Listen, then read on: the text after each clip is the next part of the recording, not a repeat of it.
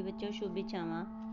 ਅੱਜ ਜਿਹੜਾ ਘੱਟ ਹੋ ਕੇ ਸਿਲੇਬਸ ਆਇਆ ਹੈ, ਉਸ ਦੇ ਵਿੱਚ ਜਗਤਾਰ ਦੀਆਂ ਦੋ ਕਵਿਤਾਵਾਂ ਲਈਆਂ ਗਈਆਂ ਨੇ। ਪਹਿਲੀ ਕਵਿਤਾ ਹੈ ਜਿਹੜੀ, ਉਹ ਜਲਕਣ ਹੈ।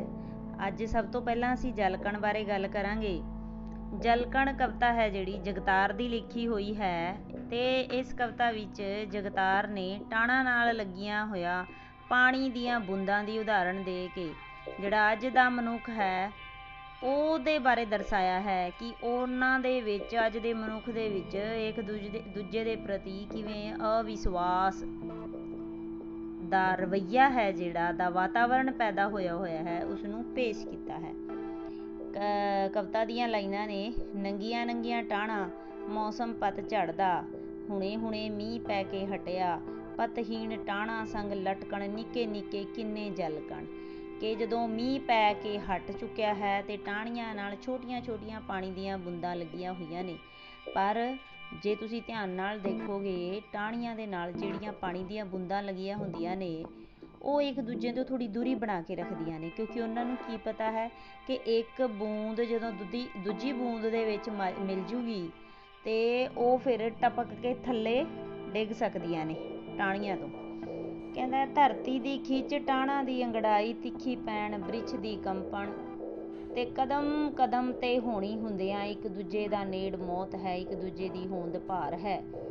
ਇੱਕ ਜਲ ਕਣ ਦੂਜੇ ਤੋਂ ਵੀ ਕਿੰਨਾ ਖਬਰਦਾਰ ਹੈ ਕਿ ਹਵਾ ਚੱਲਦੀ ਹੋਵੇ। ਜਦੋਂ ਟਾਣੀ ਨੇ ਅੰਗੜਾਈ ਕਿੱਦਾਂ ਲੈਣੀ ਹੈ ਕਿ ਜਦੋਂ ਹਵਾ ਚੱਲੇਗੀ ਤੇ ਟਾਣੀ ਹਿੱਲੇਗੀ? ਤੇ ਜਿਹੜਾ ਗੁਰਤਵਾਕਰਸ਼ਣ ਦਾ ਗੱਲ ਕੀਤੀ ਗਈ ਹੈ ਕਿ ਧਰਤੀ ਦੀ ਇੱਕ ਖਿੱਚ ਵੀ ਹੈ, ਉਤੋਂ ਹਵਾ ਵੀ ਚੱਲ ਰਹੀ ਹੈ। ਪਰ ਜਿਹੜੀਆਂ ਟਾਹਣੀਆਂ ਦੇ ਨਾਲ ਬੁੰਦਾਂ ਲੱਗੀਆਂ ਹੋਈਆਂ ਨੇ, ਉਹ ਇੱਕ ਦੂਜੇ ਤੋਂ ਕਿੰਨੀਆਂ ਖਬਰਦਾਰ ਨੇ? ਉਹ ਇੱਕ ਦੂਜੇ ਦੇ ਨੇੜ ਨਹੀਂ ਆਉਣਾ ਚਾਹੁੰਦੀਆਂ, ਕਿਉਂਕਿ ਨੇੜੇ ਆਣਗੀਆਂ ਤੇ ਉਹ ਫਿਰ ਉਸ ਟਾਹਣੀ ਨਾਲੋਂ ਛੁੱਟ ਜਾਣਗੀਆਂ। ਅਵਿਸ਼ਵਾਸ ਦੀ ਭਾਵਨਾ, ਇਹ ਜਿਹੜਾ ਅੱਜ ਦਾ ਵਰਤਮਾਨ ਮਨੁੱਖ ਜਾਤੀ ਹੈ, ਇਹਦੇ ਵੱਲ ਥੋੜਾ ਜਿਹਾ ਸੰਕੇਤ ਕੀਤਾ ਗਿਆ ਹੈ, ਮਨੁੱਖ ਦੀ ਬਿਰਤੀ ਵੱਲ।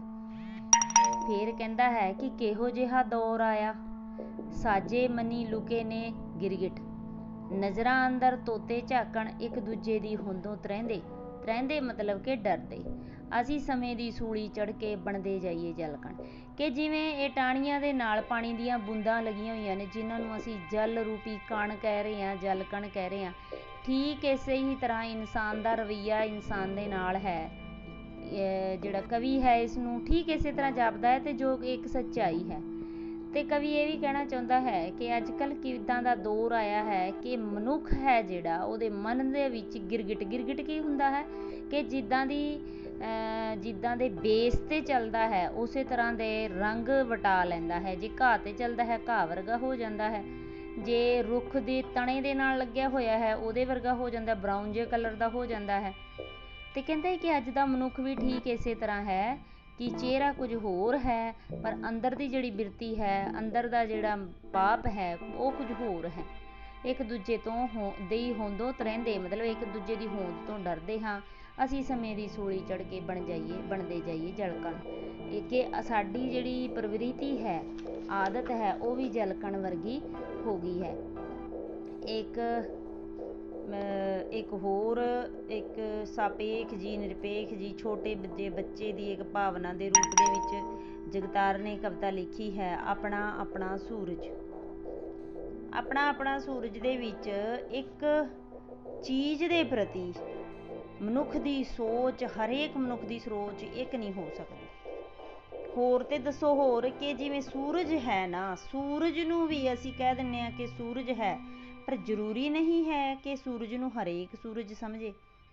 ਜਿਹੜੀ ਸੋਚ ਹੈ, ਸੋਚ ਦੀ ਵਿਸ਼ਾਲਤਾ ਹੈ ਜਾਂ ਸੋਚਣ ਦਾ ਢੰਗ ਹੈ ਉਸ ਨੂੰ ਇਸ ਕਵਿਤਾ ਦੇ ਵਿੱਚ ਪ੍ਰਗਟਾਇਆ ਹੈ। ਤੇ ਇਹਦੇ ਵਿੱਚ ਕੀ ਦੱਸਣ ਦੀ ਕੋਸ਼ਿਸ਼ ਕੀਤੀ ਹੈ? ਕਵਿਤਾ ਦਾ ਨਾਮ ਹੈ ਆਪਣਾ ਆਪਣਾ ਸੂਰਜ।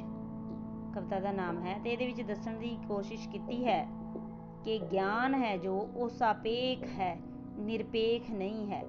ਕਹਿੰਦਾ ਮੇਰਾ ਬੱਚਾ ਆਖੇ। ਕਵੀ ਕਹਿ ਰਿਹਾ ਹੈ ਕਿ ਮੇਰਾ ਬੱਚਾ ਹੈ ਜਿਹੜਾ ਛੋਟਾ ਜਿਹਾ, ਉਹ ਕਹਿੰਦਾ ਹੈ ਕਿ ਸੂਰਜ ਗਮਲੇ ਵਿੱਚੋਂ ਉੱਗੇ। ਕਿਉਂਕਿ ਗਮਲੇ ਦੇ ਵਿੱਚ ਪਾਣੀ ਹੈ, ਪਾਣੀ ਦੇ ਵਿੱਚ ਉਹਨੂੰ ਸੂਰਜ ਨਜ਼ਰ ਆ ਰਿਹਾ ਹੈ। ਉਹਨੂੰ ਲੱਗਦਾ ਹੈ ਕਿ ਸੂਰਜ ਆਸਮਾਨ ਦੇ ਵਿੱਚ ਨਹੀਂ, ਇਸ ਗਮਲੇ ਦੇ ਵਿੱਚੋਂ ਉੱਗਿਆ ਹੋਇਆ ਹੈ। ਉਸ ਤੋਂ ਵੱਡੀ ਬੱਚੀ ਆਖੇ, ਨਹੀਂ, ਸੂਰਜ ਪੂਰਬ ਤੋਂ ਵਿੱਚੋਂ ਨਿਕਲੇ। ਜਿਹੜੀ ਉਸ ਤੋਂ ਵੱਡੀ ਬੇਟੀ ਹੈ, ਉਹਦੀ ਭੈਣ ਹੈ ਬੱਚੇ ਦੀ, ਉਹ ਕਹਿੰਦੀ ਹੈ ਕਿ ਨਹੀਂ ਨਹੀਂ ਸੂਰਜ ਤਾਂ ਪੂਰਬ ਦਿਸ਼ਾ ਤੋਂ ਉਗਲ- ਨਿਕਲ ਰਿਹਾ ਹੈ। ਤੇ ਮੈਂ ਗਮਲੇ ਤੇ ਫੁੱਲਾਂ ਵੱਲੇ ਤੇ ਬੱਚਿਆਂ ਦੇ ਮੂੰਹ ਵੱਲ ਤੱਕ ਕੇ ਕੀ ਆਖਾਂ ਕਿ ਸੂਰਜ ਕਿੱਥੋਂ ਨਿਕਲੇ? ਹੁਣ ਇਹਦੇ ਵਿੱਚ ਕਵੀ ਹੈ ਜਿਹੜਾ, ਸਾਰੀ ਸੱਚਾਈ ਜਾਣਦੇ ਹੋਏ ਵੀ ਥੋੜਾ ਜਿਹਾ ਸੁਚੇਤ ਹੋ ਗਿਆ ਹੈ ਕਿ ਹੁਣ ਕਿਹਦਾ ਮੂੰਹ ਰੱਖੀਏ? ਕੀ ਆਖੀਏ ਕਿ ਸੂਰਜ ਗਮਲੇ ਦੇ ਵਿੱਚੋਂ ਨਿਕਲਦਾ ਹੈ ਜਾਂ ਫਿਰ ਸੂਰਜ ਪੂਰਬ ਦੇ ਵੱਲੋਂ ਨਿਕਲਦਾ ਹੈ? ਇਹ ਹੈ ਤੇ ਛੋਟੀ ਜੀ ਬਿਲਕੁਲ ਚਾਰ ਕੁ ਲਾਈਨਾਂ ਦਾ ਪੈਰਾ ਹੈ, ਲੇਕਿਨ ਇਸ ਪੈਰੇ ਦੇ ਰਾਹੀਂ ਹੀ ਕਵੀ ਹੈ ਜਿਹੜਾ, ਉਹਦੀ ਮਾਰ, ਉਹਦੀ ਪਹੁੰਚ ਕਾਫੀ ਦੂਰ ਤੱਕ ਹੈ। ਉਹ ਗੱਲ ਕੀ ਕਹਿਣਾ ਚਾਹ ਰਿਹਾ ਹੈ? ਤੇ ਉਹ ਐਵੇਂ ਵੀ ਸੋਚਦਾ ਹੈ ਕਿ ਕੀ ਆਖਾਂ ਸੂਰਜ ਇੱਕ ਜਿਹੜਾ ਸੂਰਜ ਹੈ, ਕੀ ਉਹ ਸੂਰਜਮੁਖੀ ਦਾ ਫੁੱਲ ਹੈ? ਜਾਂ ਫਿਰ ਉਹ ਗਮਲੇ ਦੇ, ਜਿਹੜਾ ਸੂਰਜਮੁਖੀ ਦਾ ਫੁੱਲ ਗਮਲੇ ਦੇ ਵਿੱਚ ਲੱਗਿਆ ਹੈ, ਉਹ ਹੈ? ਜਾਂ ਫਿਰ ਸੂਰਜ ਪੂਰਬ ਤੋਂ ਨਿਕਲਦਾ ਹੈ। ਇਹ ਚਾਰ ਪੈਰੇ ਦੀ ਕਵਿਤਾ ਹੈ, ਇੱਕ ਇੱਕੋ ਪੈਰਾ ਹੈ ਇਹਦਾ, ਚਾਰ ਲਾਈਨਾਂ ਦੀ ਕਵਿਤਾ ਹੈ। ਤੇ ਇਸ ਦੇ ਰਾਹੀਂ ਇੱਕ ਬੁੱਧੀ ਦਾ ਪ੍ਰਗਟਾਵਾ ਜਾਂ ਫਿਰ ਸੋਚ, ਜੈਸੀ ਦ੍ਰਿਸ਼ਟੀ ਵੈਸੀ ਸ੍ਰਿਸ਼ਟੀ, ਕਿ ਜੇ ਗਮਲੇ ਤੱਕ ਦੀ ਸੋਚ ਹੈ, ਉਹ ਗਮਲੇ ਦੇ ਵਿੱਚੋਂ ਕੱਢ ਰਿਹਾ ਹੈ, ਜਾਂ ਫਿਰ ਪੱਛਮ ਦਿਸ਼ਾ ਵੱਲ ਦੀ ਸੋਚ ਹੈ, ਤੇ ਉਹ ਦਿਸ਼ਾ ਵੱਲੋਂ ਕੱਢ ਰਿਹਾ ਹੈ। ਠੀਕ ਹੈ ਬੱਚੋ, ਇਸ ਤਰ੍ਹਾਂ ਤੁਸੀਂ ਇਹ ਇਹ ਦੋ ਕਵਿਤਾਵਾਂ ਨੇ ਤੁਹਾਡੀ, ਤੁਸੀਂ ਪ੍ਰਸੰਗ ਸਹਿਤ ਵਿਆਖਿਆ ਤੇ ਪ੍ਰਸ਼ਨ ਉੱਤਰ ਇਸ ਦੇ ਕਰਨੇ ਹਨ।